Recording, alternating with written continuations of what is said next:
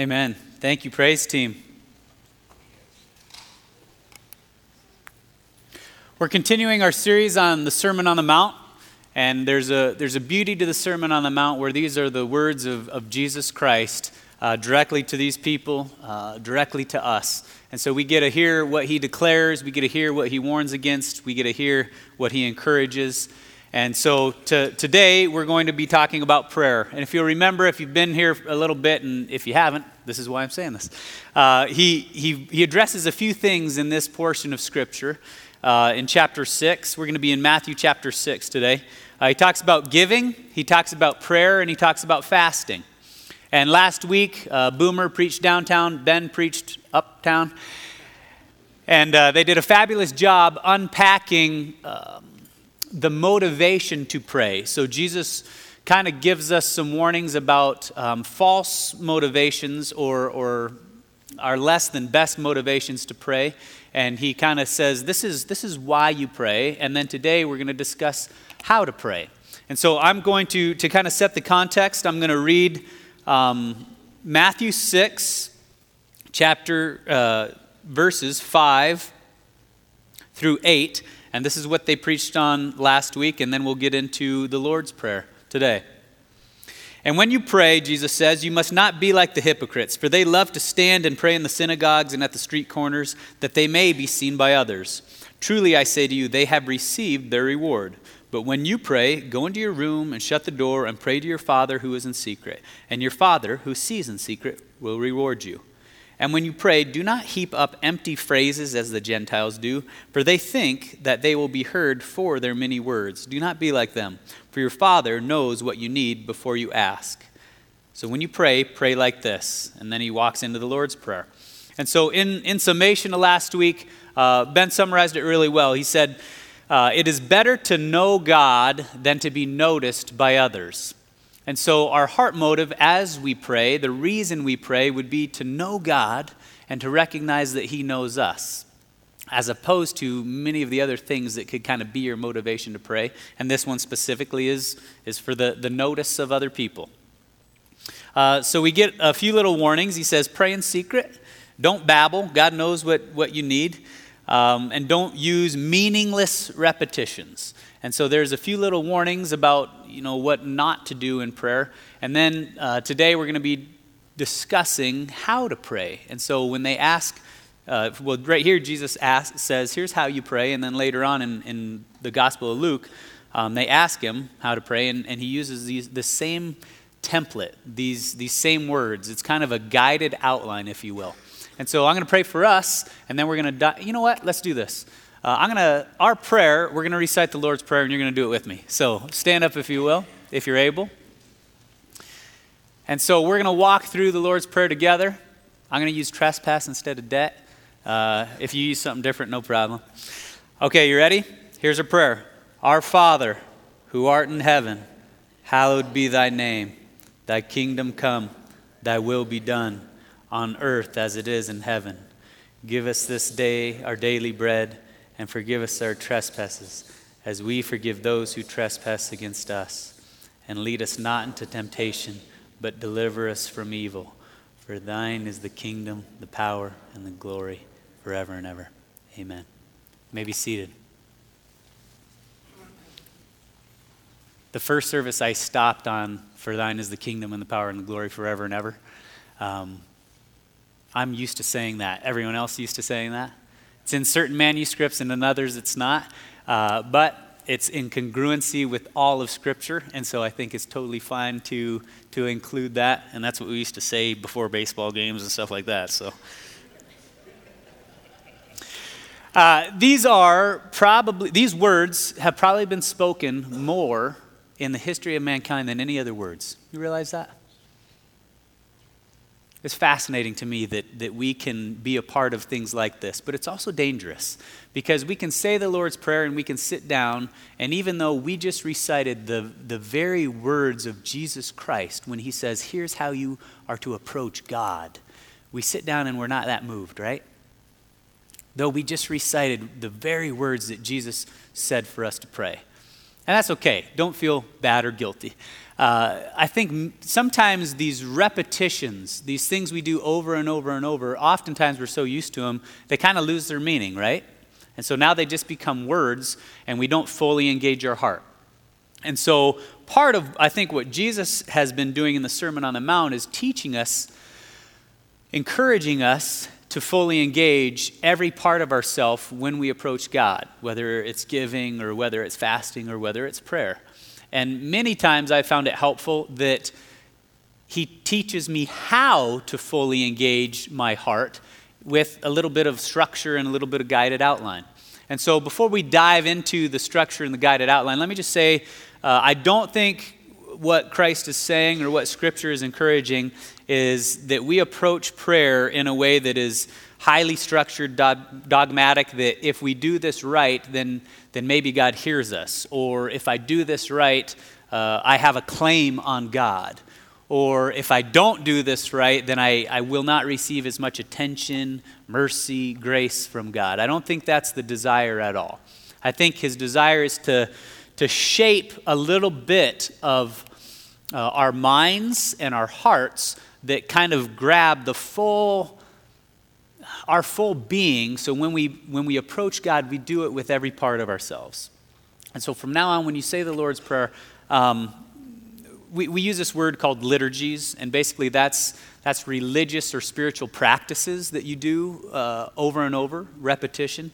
And sometimes those can lose the meaning behind that right uh, but they're very, very beautiful if you recognize the intent and, and if you approach them in a way that is, um, I think, helpful. So we just got done doing some praise music, and you got people up here who can do stuff on the piano and the guitar and oboe, bassoon, yep. All kinds of things, instruments. And, but they didn't just wake up, maybe they had these talents, but they practiced those things. They, they honed and refined their skills.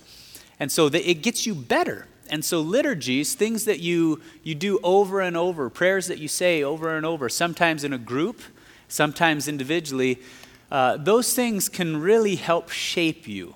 And so I'm a huge fan of these things because practice does something to you. And so as you engage in the rest of your religious life, uh, when you enter into a church, uh, some are more liturgical than others, or when you find yourself saying the Lord's Prayer, uh, recognize that you have to check your heart motive of why you're doing that and from what source you're doing that. But also recognize that the more you do those things, it really does change who you are. And so we do this all through life. And so liturgies are simply ways to do this in our spiritual life to refine ourselves more into the image of Jesus Christ. And the Lord's Prayer is, is probably one of the most infamous liturgies that we partake in.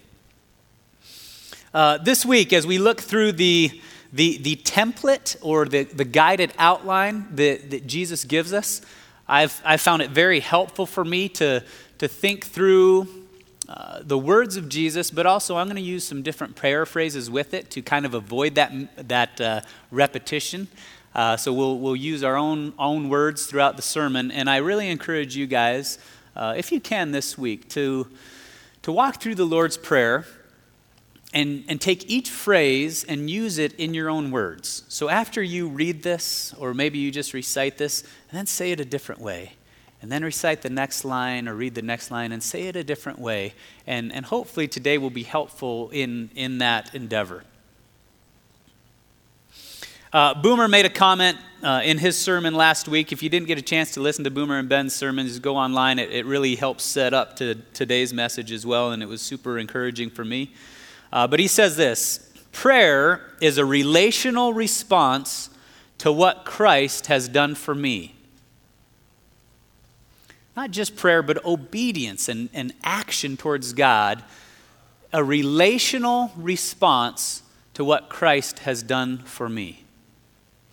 And so you recognize that I have a relationship with Almighty God because of Jesus Christ. And in standing in light of that relationship, I approach him in prayer. So keep that in mind.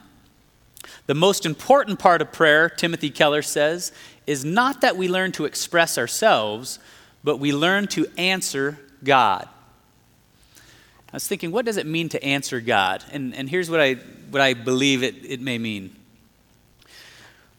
As God is the initiator of love, and as God is the initiator who, who chose me and who pursued me and who um, started this relationship with me, I think, I think prayer is me answering that.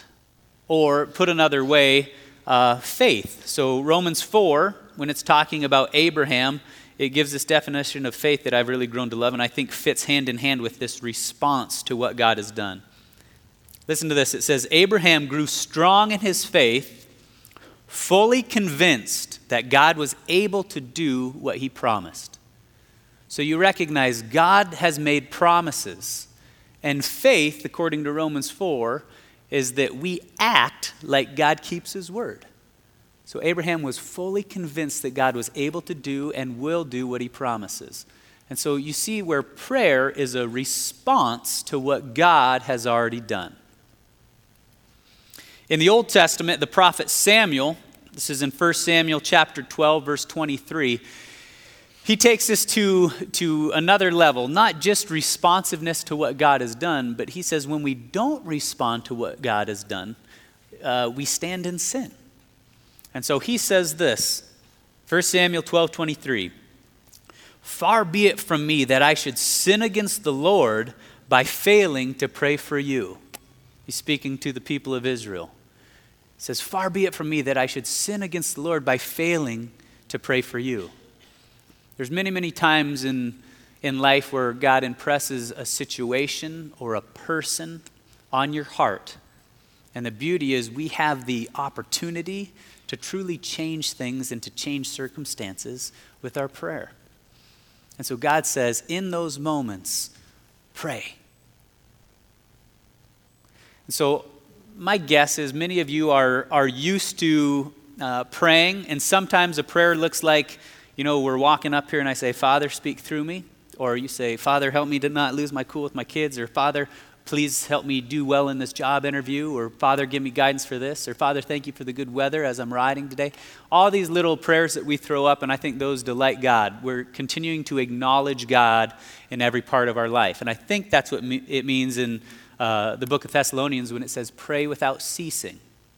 Anytime that our heart or our, specifically our mind isn't engaged in something right in front of us. Maybe I'm having a conversation and I need to listen and engage that. But anytime it's not and my mind goes to space, where does your heart, where does your mind go? And I think this is the desire is to continue to cultivate my heart and my mind and my affections that in those moments it goes to God. And so that's a form of prayer when we simply think on, are aware of, and acknowledge God. But we also have moments of prayer, hopefully, that are more, more focused, that we have set a time apart. We have set maybe a space apart, that we have sanctified a portion of our day or portions of our day to pray. Was it Daniel who knelt three times a day and pray, shut the door? And this was a set apart time. Now, my guess is he prayed other points, but he wanted to cultivate a desire for God and to continue to align his self with God, so he sets time apart. And my, my hope is uh, the Lord's Prayer, I think, can fit into one of those spaces in your life. Very specific, detailed moment where you go intentionally before God to pray. And so, as we get into this, uh, what we're going to do is we're going to unpack each, each, each line, if you will, and, and see what, what it could mean. So, to start, the Lord's Prayer, the first sentence, Our Father in heaven. So, I love the fact that, that Jesus, when he's introducing the idea of prayer, the first word is our. Our Father. That we are a part of something. And God is deeply personal and intimate in his pursuit for you, but he doesn't isolate, he has brought you into something glorious, his family. And I am always, I think, fascinated and taking more and more notice when I watch how moved emotionally people get when they recognize they belong to something. When a person knows that they belong somewhere or belong to something greater than themselves, it does something to the human soul. And so Jesus, as soon as he introduces the idea of prayer, he says, Our Father. Because I totally believe that we grow stronger in God together than individually. I believe I know God far more fully because of people than I ever could in my own pursuit. I look back at my life, I can't tell you how many people have invested in me, teaching me the Bible or preaching me the Bible or explaining the Bible um, one way or another. Uh, they've just poured their knowledge and their love of God to me, and it is contagious. And I feel like I know God more fully because of all those people. This was um, expressed in a, in a beautiful way just weeks ago. Uh, a church down in Rapid took about 30 people on a missions trip. And they went to LA and then they were scheduled to go down to Mexico. And when they got near LA, their van, their, their bus broke down. And so they were at an In N Out burger, stuck there for a long time. And the, one of the young guys behind the counter was a Christian, and he, and he goes to this small church of 70 people. And so he says, Hang on a little bit. They didn't, they didn't have a choice, their bus was broken down. Uh, but he calls his pastor and he says, Pastor, there's some missionaries from South Dakota here. They're going to be here for a few days. They're on their way to Mexico and they need help. Their bus broke down. And so the pastor rallies his body, uh, his, his church, and they take them in and they let them sleep in the church. And a bunch of the families make dinner and bring them uh, dinner and they feed them breakfast the next day. They feed them lunch the next day. They do everything they can to make sure they have transportation to, to go on the rest of their journey. And so they totally um, show these missionaries what it looks like to be vessels of Jesus Christ. And one of the, my favorite part about this is there was a man in their congregation who was an ex inmate, and he had just received Christ two weeks earlier. And so this guy is, is brand new to the faith, he's brand new to church. And so the pastor, when he gets the call, he calls him and he says, John, get down here. Some people need our help. And so John goes down and he, he doesn't know the gig, right? He doesn't know the Christian churchy gig. And he just shows up and he starts serving. Uh, but he is blown away by watching the rest of his new brothers and sisters in Christ serve other brothers and sisters in Christ who they have no idea who they are, never met, never made a connection. So this small church of 70 takes care of this group of 30. And John is floored by the love that he witnesses and that he is a part of. And he tells the pastor, he says, This is real. He, be, he came to faith. But you know, you, we're all in a journey. And after he saw and felt and tasted love from people, and after he was a part of that, he was more and more convinced this is real. So the first word Jesus says is, Our Father. We belong to something great, a huge family of love. Next word is of utmost importance Father. Jesus introduces this idea that Almighty God, Yahweh in the Old Testament, that they couldn't even write out all the letters because it was so holy. Because God was so holy, he was unapproachable in some ways, unless you did it very specifically according to his rules. And then he becomes of utmost approachability when he becomes a man in the form of baby Jesus. And now the inapproachable God becomes approachable. And we see that played out over and over and over. And then to the full extent, uh, the best picture that I see is when the veil who separates the in the temple, the holy of holies, and everything else, when Christ dies on the cross to offer us forgiveness of sins, what happens to the veil? It rips in two it says, Now the creator and the creature can be one in a way like never before. Placing your faith in Jesus Christ and asking Him to forgive your sins makes you accessible for the Holy Spirit to come invade. And now, when you pray, you can pray with boldness to God Almighty that says, Abba, Daddy, Father.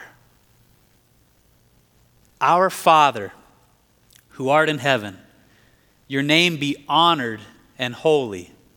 So when you approach God, I think the message is approach Him with the confidence that a child approaches a wonderful father, knowing that you will receive love and attention. The God of the universe delights in giving you his attention. Your kingdom come, your will be done on earth as it is in heaven.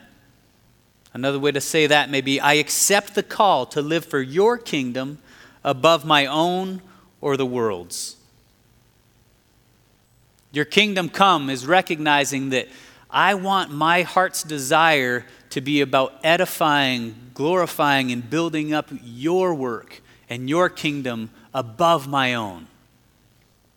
So many times, don't we go through our day and our life, and it's not necessarily with bad things, but it's mostly about my agenda. And then a lot of times I'll ask God to bless that, as opposed to the other way around. Jesus' words when he was 12, he says, Didn't you know I'd be about my Father's business? I love that. That I want to be about the Father's business. And in the Lord's Prayer, your kingdom come is a declaration that says, That's my desire to align my heart with yours and to be about what you want me to be about. Your will be done. I believe this is a, beautiful expression of surrender. It's saying, I have all kinds of things clamoring my mind, and I have things that I want to do and things that I think you want me to do. But ultimately, I surrender to your will. I think of Jesus in the garden when he says, Let this cup pass before he goes to the cross. Let this cup pass, let this cup pass, but your will be done. It's a way of saying, You are not only my Savior, but you are my Lord, and I will come underneath you. And, brothers and sisters, I do not think you can say this with the fullness of your heart unless you truly know that He is your perfect Father. To surrender to perfect love is a beautiful thing. To surrender to anything else, I think, is dangerous. But if I know that God has the authority and the heart to love me, if I know that God has never mishandled my life, if I know that He is perfect in everything that He does, then I find the courage to say, Your will be done. And I know whether I understand it or not, whether I can see it or not, whether I can project a good end result or not, I know that it is best because He is perfect. And we can slide underneath that.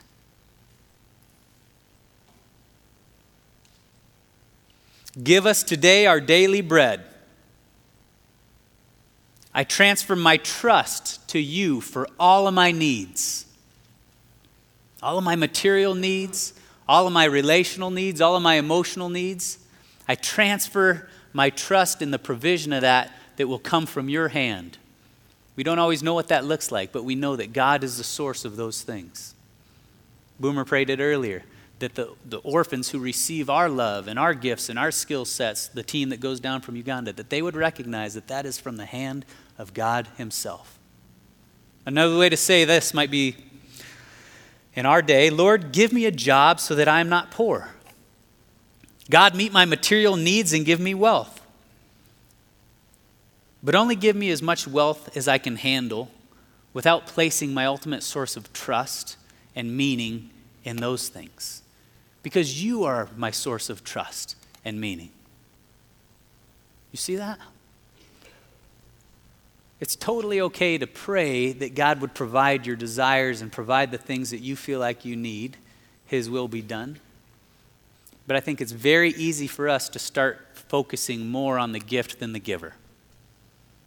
And the phrase that I've fallen more and more in love with is if you keep first things first, second things become more beautiful.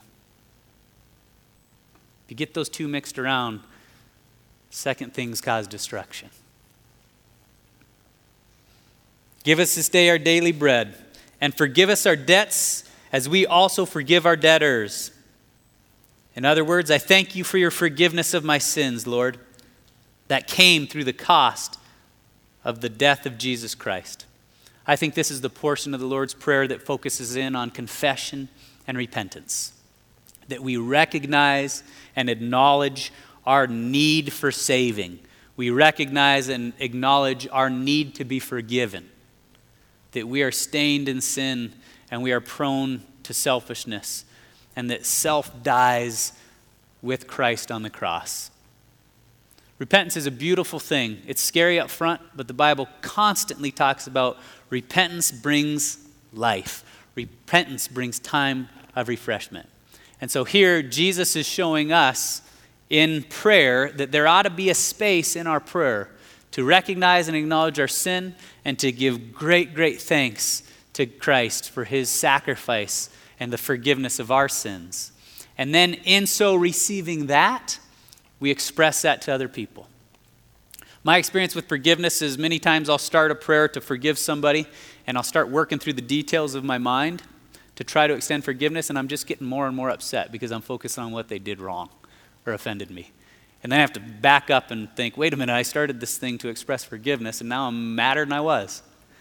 But the thing that continually moves me forward, the thing that continually gets me unstuck, is going back to the cross and recognizing the extent to which Christ, perfect Christ, has forgiven me. And when I go to the cross, forgiveness flows. And so, this is the space that Jesus says this ought to be a part, a regular part of your prayer life. And do not bring us into temptation, but deliver us from evil. Another way to say that may be I transfer my trust to you for my purity and for my protection. As a father, as my shepherd, you not only provide for me, but you protect me. I don't think this is saying, don't ever let temptation come to me. The book of James says that God doesn't tempt anyone, but we are tempted by our own sins and our own selfish desires. But I think what it means is lead us not into temptation. I think the message is don't allow me or help me or give me the power by the Holy Spirit and by faith to not enter into that temptation, to not entertain it and participate in it where that becomes sin. And I think the thrust message of that line is deliver us from that evil. So once again, we are asking God to deliver us from the things that will kill us, the things that will harm others, to deliver us from our selfish desires. We need His grace to do that. So, this is a request that I believe God delights in, that He is waiting to respond to. God, deliver us. Peter's walking on the water and he starts sinking and he says, Save me. Boom, Jesus is there. For yours is the kingdom and the power and the glory forever and ever. I think this is wrapping up this prayer with a declaration that all of this is for God, that all of this is for His glory and the fame of His name, to expand His kingdom. One of the most personal moments in the Bible of this is when John the Baptist has followers, and they're elevating him as, as they should in a good way. They're giving honor to him.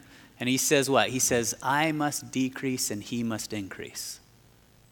Or our lives ought to be one where if people are impressed by you and the way that you live your life because Christ has expressed himself through you, I hope the response is wait until you meet my king.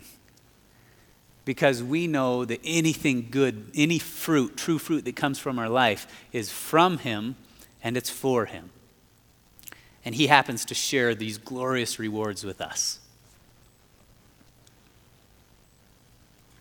There's a few things that I think we can pull out to, to help us remember these things. Again, the Lord's Prayer, because it's so famous, oftentimes we can recite it. And if we begin to allow it to shape our prayers, I think our prayer life will grow and grow and grow.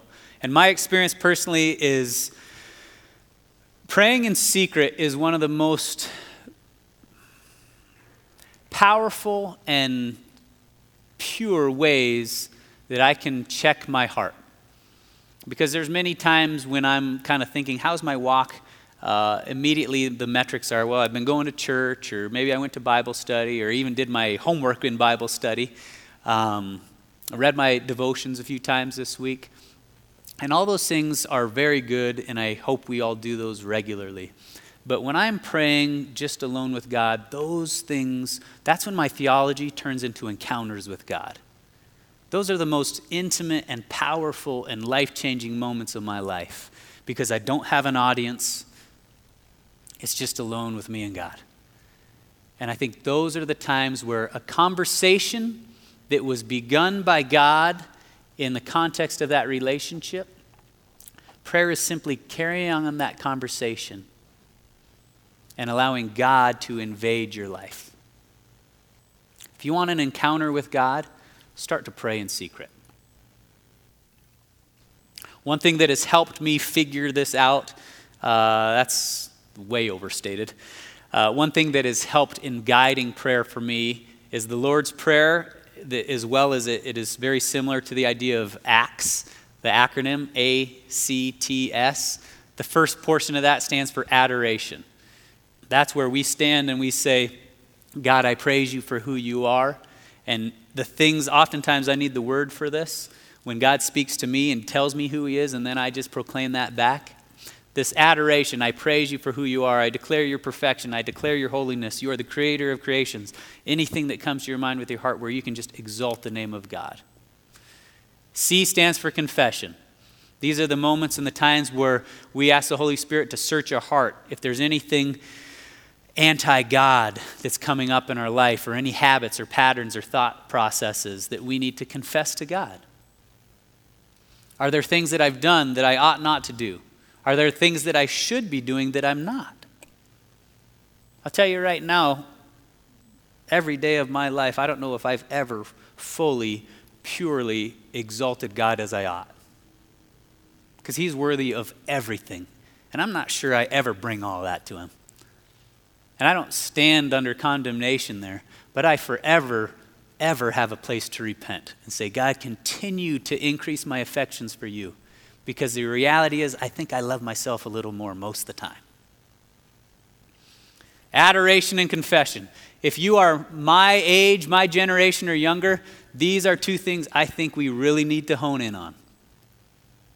Because I think we do an okay job as Christians giving thanks for certain things in our life. I think we do a really good job asking for things from God. But it, when I look at, at my friends and my generation and the younger and myself, I don't know if we do a real good job adoring God, and I don't know if we do a real good job confessing. Moving on to T stands for thanksgiving.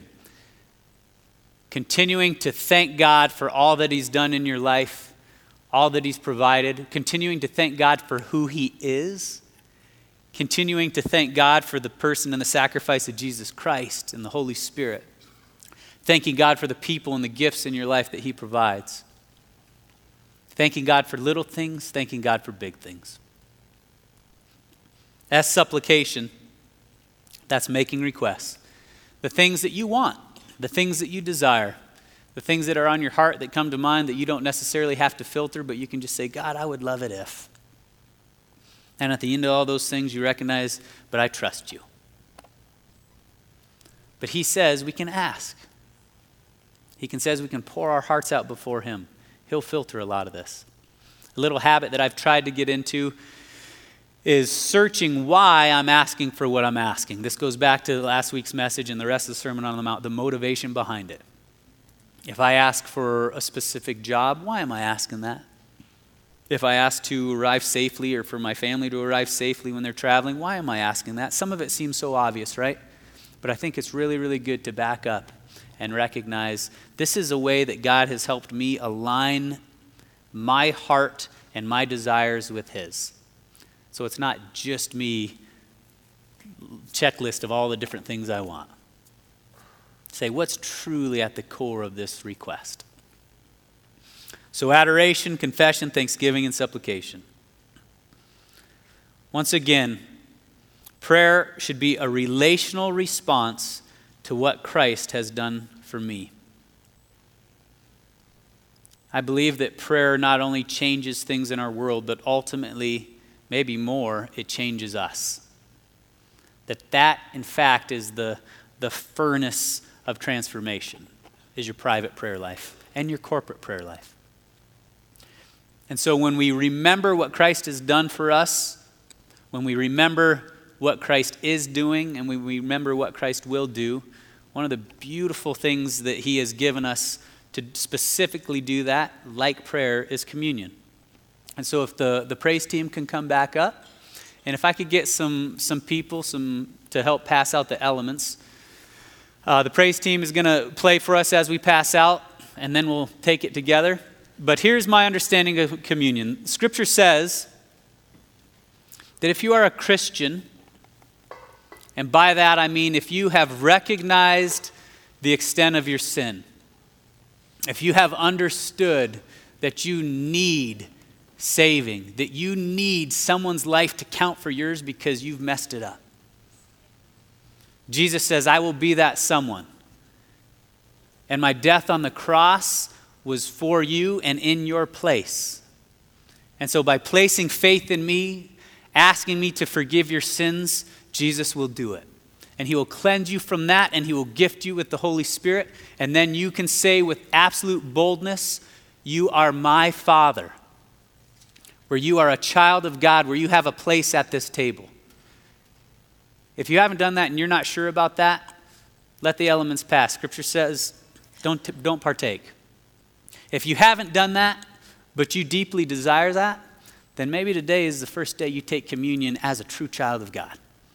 That if this is your desire to be forgiven of your sins and to be saved, to have a place in God's family, to be united with Him, He says that is His desire as well. He stands at the door and knocks.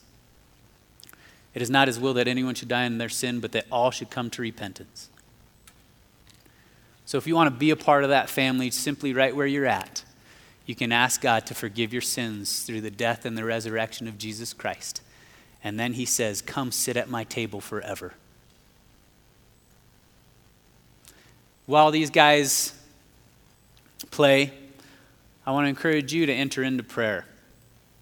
And I think communion is a time where we truly do look back and we remember that me addressing God came at a cost. Me being able to call God Father and to have full confidence that He hears us because one day He didn't hear Jesus when He cried out on the cross. And so this is to remember the sacrifice of His death and of His blood, but it's also to remember that we don't grieve Jesus' death because He conquered the grave in His resurrection. So it's also to remember that He is alive that He reigns, that He is within us, and that He will come back. And so think on those things as you just get quiet with your God. And then I'll come back up and we'll take this together.